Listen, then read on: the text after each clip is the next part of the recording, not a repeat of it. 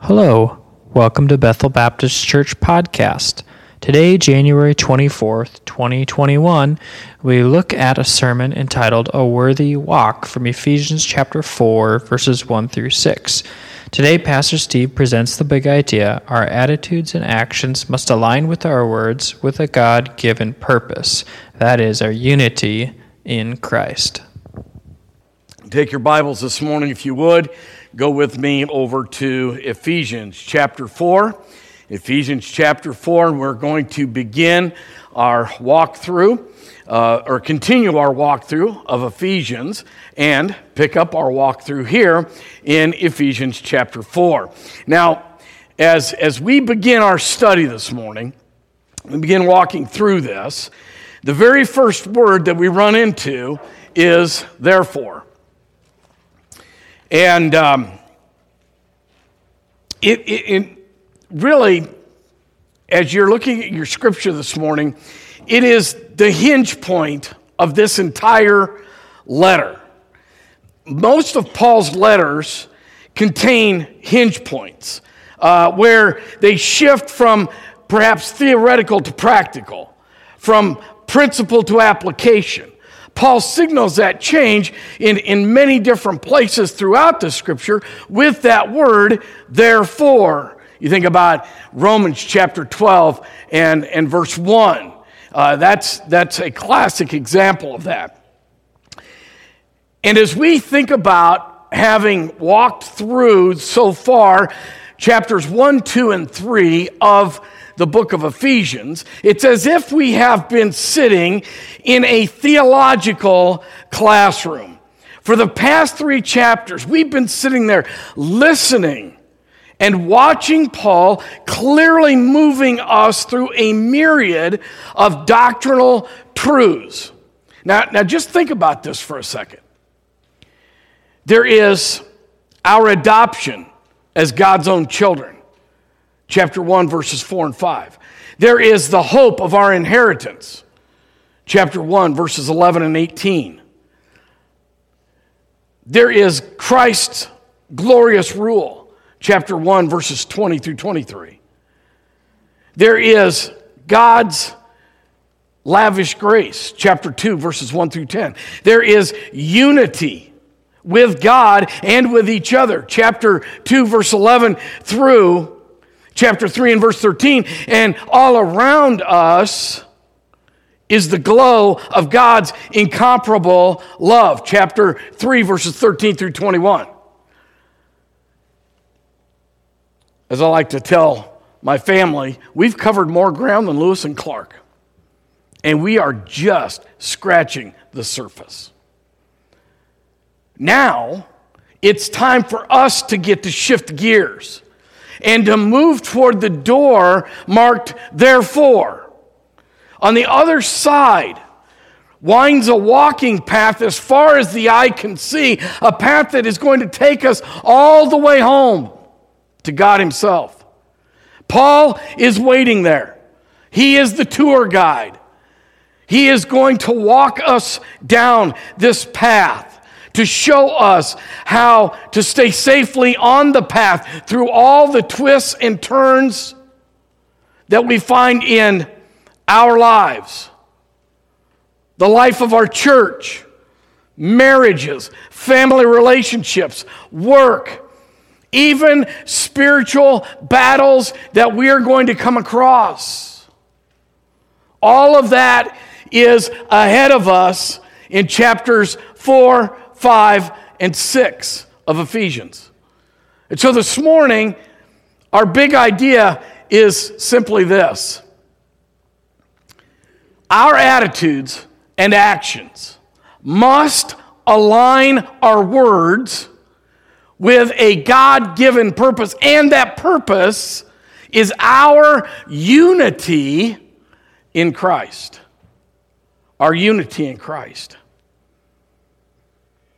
So are you ready to move out? Are you ready? You got, you got your, your, your stuff together and you're ready to go? I want us to, to learn to walk together in this path of grace that Paul's laid before us. And this morning we want to see the, the command. we want to see the evidence, we want to see the foundation for a worthy walk with God. And we're going to look at that in chapter 1, verses 1 through, or excuse me, chapter 4, verses 1 through 6 this morning. So as we begin, we want to talk about a command of the worthy walk, a command to walk worthy. That's what we're supposed to be about. This opening sentence of chapter 4, where Paul says this Therefore, I, the prisoner of the Lord, implore you to walk in a manner worthy of the calling with which you have been called. Folks, this marks a turning point in this book of Ephesians. The message moves from the theological over to the practical. The shift can be expressed in many ways. I kind of, I kind of enjoyed do, doing the study for this because it came across all these different ways that, that, that it's expressed this, this shift from the theological to the practical. You can go from duty or from doctrine to duty. You can go creed to conduct, from Christian wealth to the walk, from exposition to exhortation, from indicative to imperative. Because of the amazing theological realities of chapters 1 through 3, Paul implores the Ephesians and us to walk in a manner worthy of the calling with which you have been called. It's exciting stuff. I know you're not excited yet. We're working up to it, okay? Let's look at some key words in chapter 4. Now, we were just talking about this this morning in Sunday school that, that as you go through your scripture and, and you are looking at a passage and you circle words and you, you say, okay, what, what words are important? And, and I've come up with a few words that I think really are important for us to understand as we walk through uh, Ephesians chapter 4, verses 1 through 6. Now, Paul sets the tone for the rest of his letter here in, in verse uh, 1 where he uses, first of all, the phrase of the prisoner of the Lord. Paul is drawing attention to his being a prisoner of the Lord. Why? Why would, why would that be important for us to see?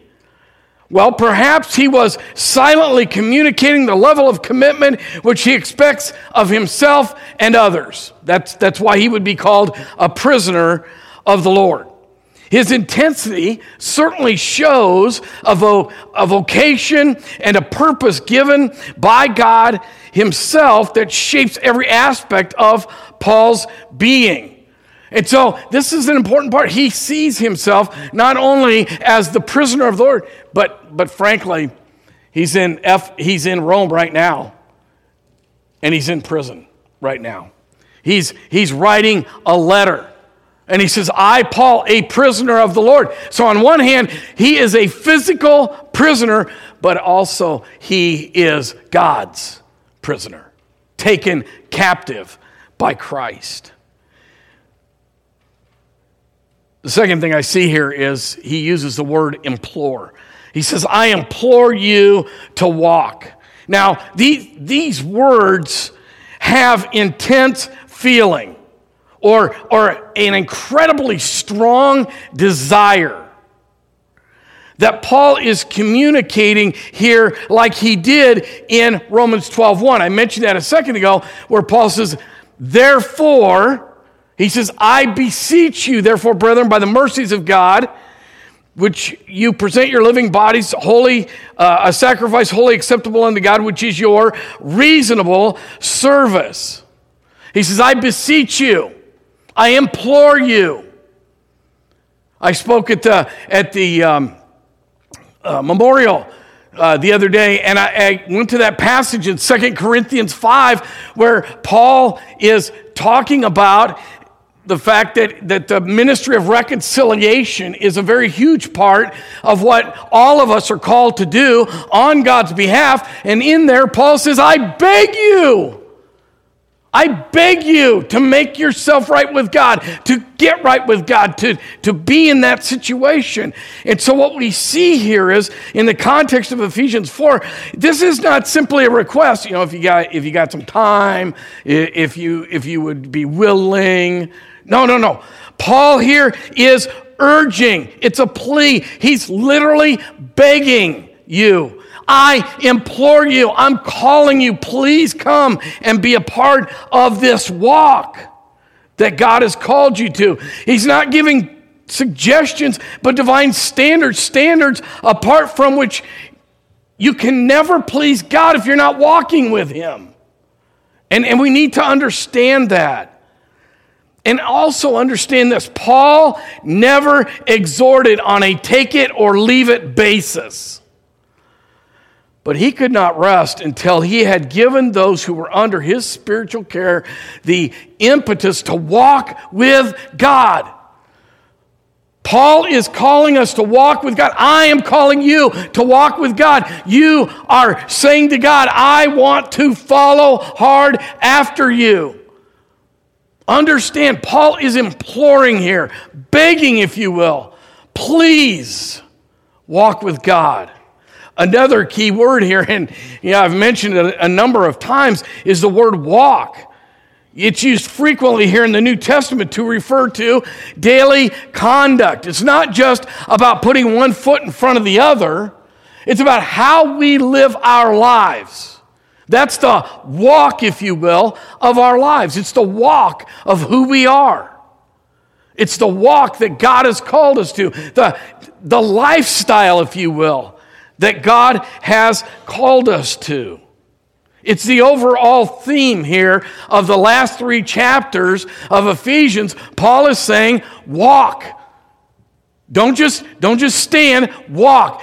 Get busy in your life. Do what God has called you to do. We're going to see that as we, as we go through here in chapters 4, 5, and 6. Now, Here's another important word it's the word worthy. It's the Greek word that's translated as axios, A X I O S. I don't normally give you those transliterations when I'm preaching, but I thought it was important because the, the, it carries the root meaning of weight. And, and the word is from which we derive our English word axiom, which means to be of equal weight. So if you have an equation, the axiom indicates doing something to each side of the equation to make it equal, to make it remain balanced. So, Paul is saying here that we should live in a way that is equal to the great blessing of chapters 1 through 3. So you have all this incredible doctrine out here in chapters 1 through 3, and Paul is saying that you need to walk worthy and the idea there is that it would, you, we would walk in our everyday lives in such a way that balances this doctrine over here with how we live. So that it ought to make sense to us to, to live out the doctrine that Paul's talking about. It's a worthy walk, it's a weighted walk, it's a balanced walk. One more thing I want us to note here is that Paul uses the terms calling and called. This refers to the Lord's sovereign, effective call of salvation. So, uh, you know, look at the verse here again. Uh, you know, I, the prisoner of the Lord, implore you to walk in a manner worthy of the calling for which you have been called. You have been called by God. This is the call on our lives to walk with God, to follow Him in His salvation. Without God's calling, without God choosing us, our choosing Him would be totally ineffective.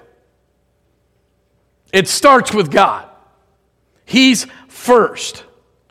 In fact, if God did not call men to themselves, no one would come to God because unregenerate men are dead spiritually. Do you remember that from Ephesians chapter 2? So they're not going to be able to respond because they're dead. So God has to call us. So God has called us. It's part of that process that God has called us to salvation. And so here we are in the midst of this walk. So there is a command here that, that God has commanded us to walk worthy. The second thing we want to look at uh, this morning is the evidence. The evidence that of this worthy walk. Now, God has called us to a life of holiness. That is a freedom from sin and transformation into Christ's likeness. God has called us to, to this life of holiness. God has begun a good work in you, Philippians chapter 1. And, and then uh, we think about this from, you know, Romans chapter 6, Romans chapter 8, 1 Peter chapter 1, that we are called into Christ likeness. And you know that one of the verses that I go to regularly is, is that we are being conformed to the image of Christ and how important that is for us. Also, and, and, and our Heavenly Father has also called us to unity. That is, that it is a life that reflects our peace in God and His lordship over all of the earth. We just looked at this back in Ephesians chapter 1, verses 20 through 23, and again in Ephesians chapter 2, verses 14 through 18. So, this begs the question how do we walk worthy of or live in a way that honors this calling that God has placed upon us? How do we do that? What, is, what does it look like? What is it? Okay, what is the evidence of this walk? And I want us to know that Paul points out several guiding lights to help us to find our way. Look at your Bibles, chapter 4, verses 2 and 3. With all humility and gentleness, with patience, showing tolerance for one another in love, being diligent to preserve the unity of the Spirit in the bond of peace. To gain a better understanding of these qualities that we see here in verses 2 and 3, and to how to live in them, we want to take a moment to look at each one of them individually. So we begin with humility. Humility.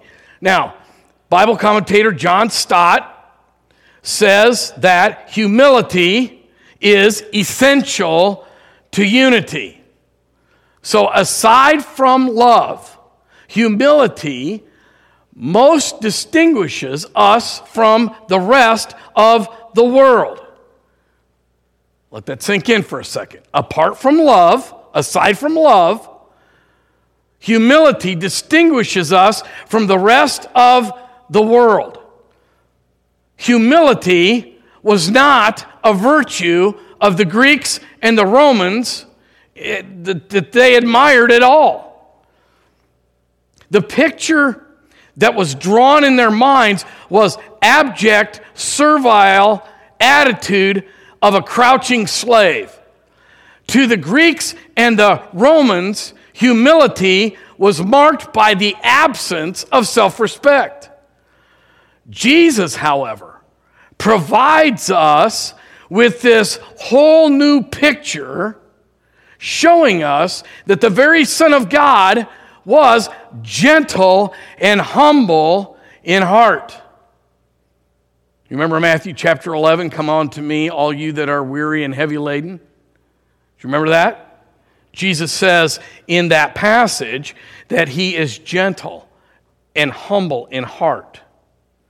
That Jesus says in Mark 10 that he came not to be served, but to serve others That was the humility that he showed us that was to mark our lifestyles. Think of the picture that Jesus gave of washing the disciples' feet. Is there anything in that day, in that context, that was any more humiliating than for the guy whose job it was to wash people's feet? And Jesus came and washed the feet of his disciples.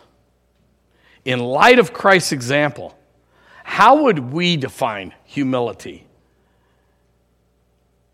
It is an attitude of the heart that recognizes God's love for and value of others and is willing to put others' needs first. That is a mark of true humility. It's the opposite of pride, which turns the spotlight on us and seeks to satisfy self. I want to be in the spotlight. I want everybody to kowtow to me. That's, that's not what we see here in the life of Christ. In contrast to that, humility lights up others, puts the spotlight on others, and seeks to serve with the same dignity and kindness in which Jesus himself chose to serve. Are you willing to wash people's feet?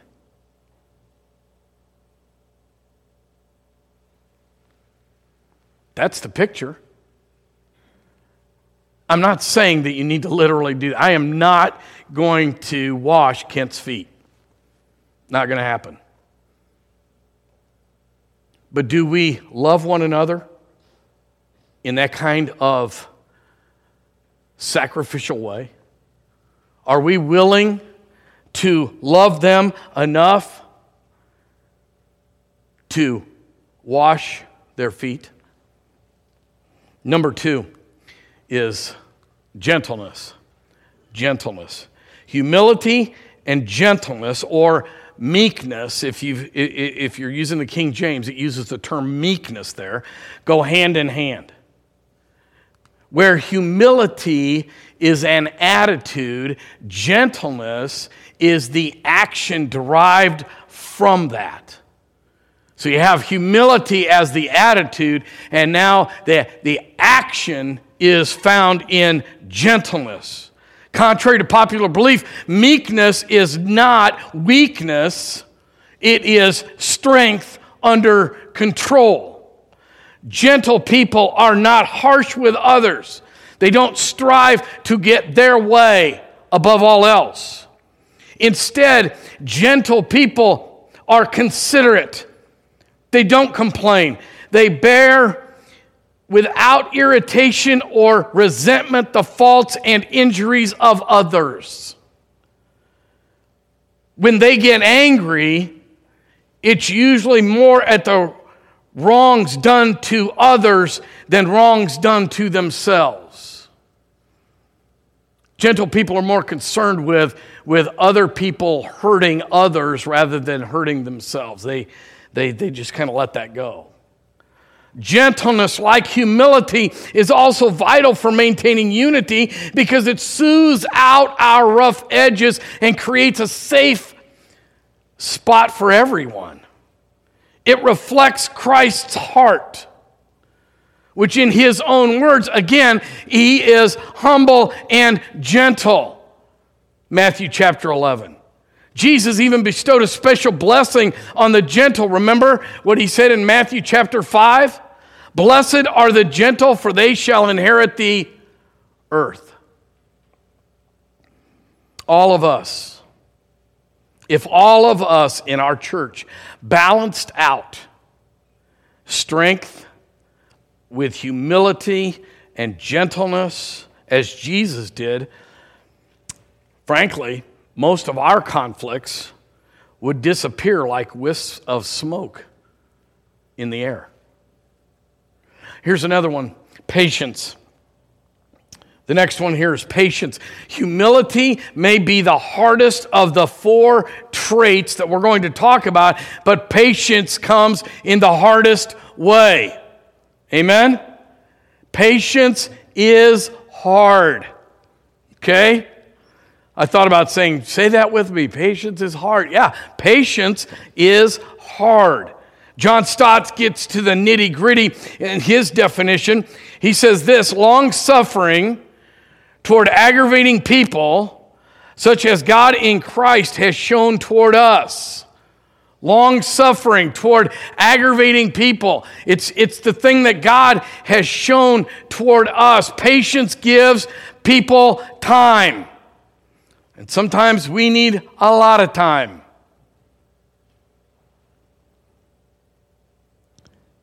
Patience is essential, especially in the body of Christ, because it creates an atmosphere of grace that allows us to fail and to grow and to make mistakes and to learn. We need to be patient with one another. I have shared with you before my life verse 1 Timothy 1:16 where Paul comes out of verse 15 and he says, "This is a trustworthy statement and worthy of all acceptance that Jesus Christ came into the world to save sinners." And Paul says what? Of whom I am chief. And every everybody knows that verse, right? Verse 16. Nevertheless, Oh, that's a hinge word.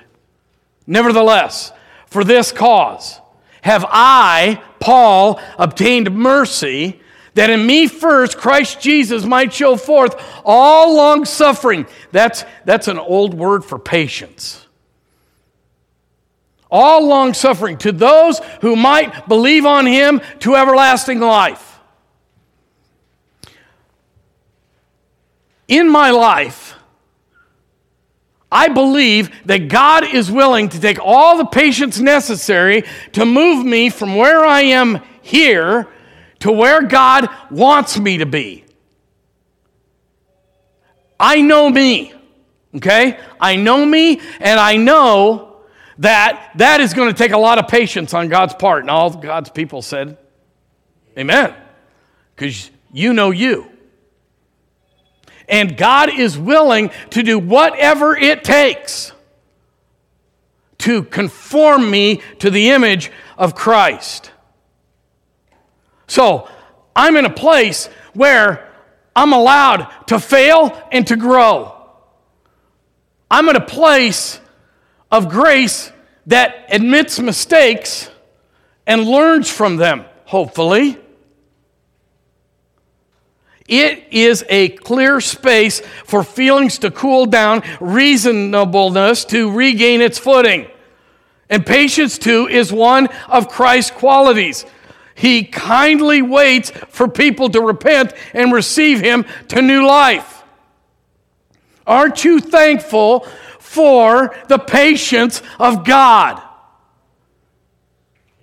You need, Somebody, yeah, somebody needs to say amen because if you aren't patient, if God wasn't patient, where would you be? God patiently drew you. He patiently encouraged you to come through the Holy Spirit. Loving tolerance is the next one. Just as humility and gentleness go hand in hand. So patience and loving tolerance, I think, go hand in hand as well. Patience makes us gracious, especially when we've been treated poorly. Tolerance is the action side of patience, which reaches out with forgiveness and empathy to others. How can we bring ourselves to empathize, to forgive, and treat others with grace who have hurt us? By remembering how gracious God acted toward us. I've had people say to me, Well, I, I just cannot forgive so and so for this. What exactly did God forgive you of?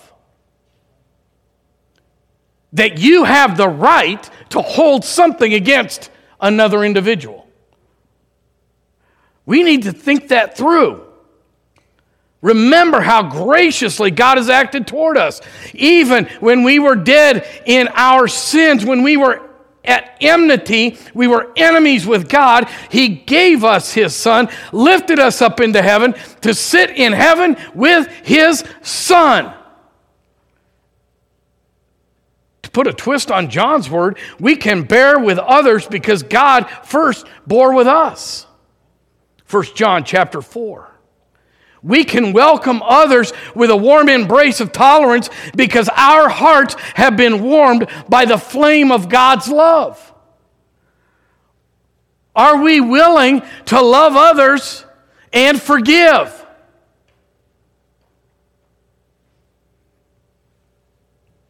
Do we have the right to say, well, I'm not going to forgive so and so? and then turn around and say, God's forgiven me of all my sins and all, all my shortcomings and this and that and what. It doesn't make sense. We need to be people of loving tolerance. Number five, diligence in preserving unity. Diligence in preserving Christian unity completes Paul's picture here of this worthy walk, what that looks like all of the previous qualifications he mentioned here humility, gentleness, patience, loving tolerance promote our unity as children in God's family. Now, we have a responsibility to zealously maintain this unity, that we would safeguard it from all of the human ills that can tear us apart. Selfishness, pride, exclusivity, gossip, favoritism, discord. Unity, not uniformity, unity needs to be the persistent and consistent concern of every member of Christ's body. Because Christ has established peace, second uh, Ephesians 2 and verse 15, and Christ is our peace, chapter 2 and verse 14, we are called to live in the beautiful bond of peace. We find that in chapter 4 and verse 3. So, in a divisive, warring, wounding world, the most powerful testimony of the churches that we can give is genuine unity as believers, prompted by true love and shown as an example of peace that reflects the reality of God like nothing else can on earth. The unity of the body of Christ ought to stand in stark contrast to the world around us. Let's talk about the foundations the foundation of a worthy walk. To illustrate the walk based on the unity of God that we have in Christ, Paul listed seven facets here, underscored by the, reputa- the, the repetition of the word one. Okay? Ephesians chapter 4, verse 4, pick up the narrative here. There is one body, one spirit, just also you were called in one hope of your calling, one Lord, one faith, one baptism, one God and Father of all, who is over all and through all.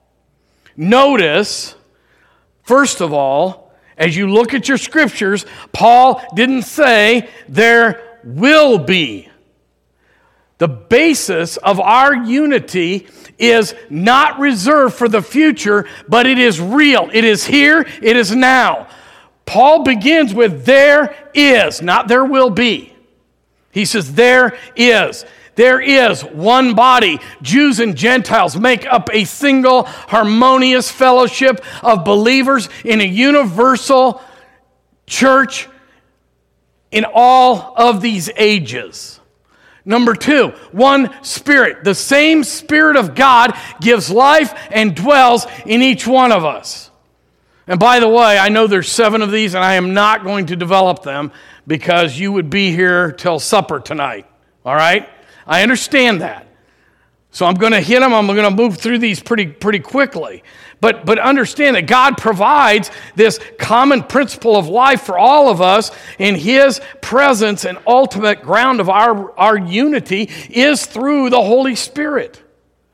One hope in our calling. All Christians are to share the hope of the eternal life in heaven and being transformed into Christ's sinless likeness. We look to Jesus, the author and finisher of our faith. He is one Lord. Christ rescued us from this futile, slave in, sin enslaved way of life, purchasing us at the high price of his own blood. We belong to him.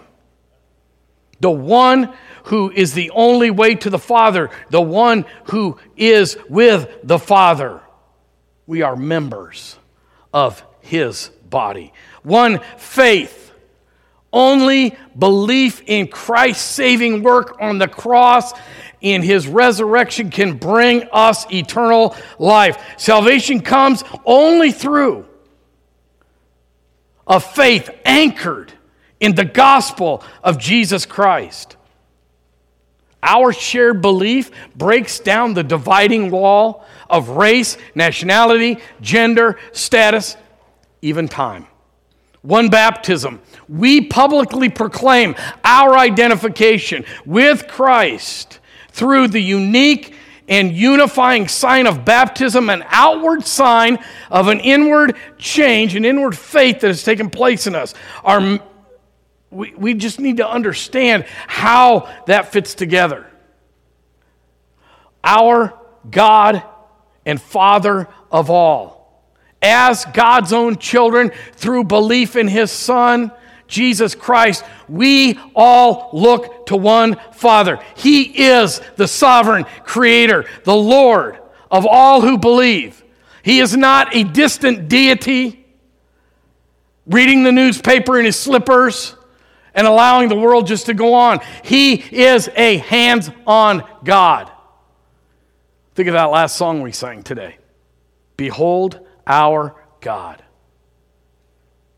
That is the message that we're trying to communicate. And do you notice something? Our unity is founded on the Trinity.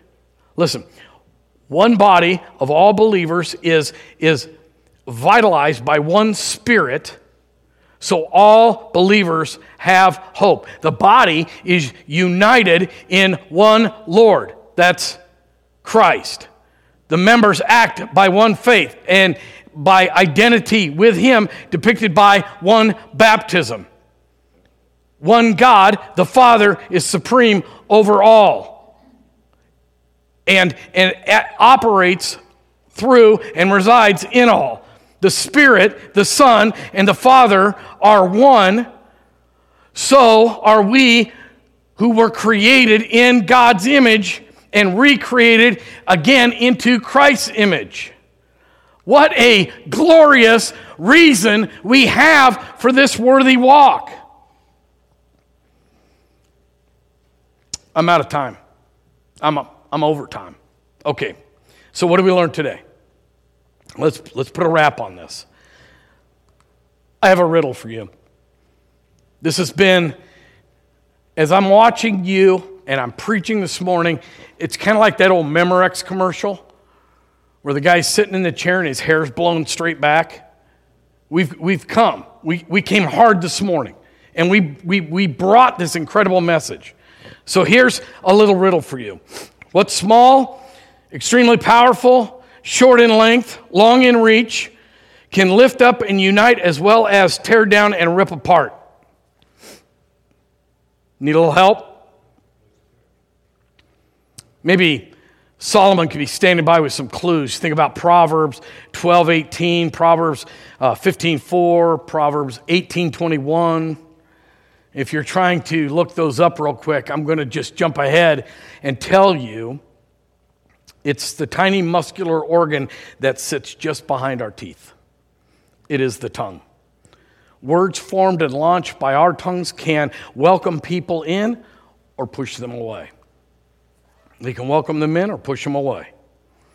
They can reveal humility, gentleness, patience, and tolerant love that wants to keep us safe and together with Christ. They also disclose pride, roughness, irritability, judgmental attitudes that would wound and fragment the body of Christ. So, as with our attitudes and our action, we need to align our words in a God given purpose, safeguarding the unity created for us on the cross. Here's the truth we won't always agree with each other. I know that's kind of a shock to you. You've probably never heard that kind of thing before, but we're not always going to agree with each other. And we will probably sometimes hurt and offend each other as we bump along this path that God has called us to walk. We're still human, and that means that the things are probably going to get pretty rough as we try to walk this path with God. But the way we deal with disagreements, hurts, and offenses makes all the difference. So, so let, me just, let me just put this before you this morning, and, and we're going to close.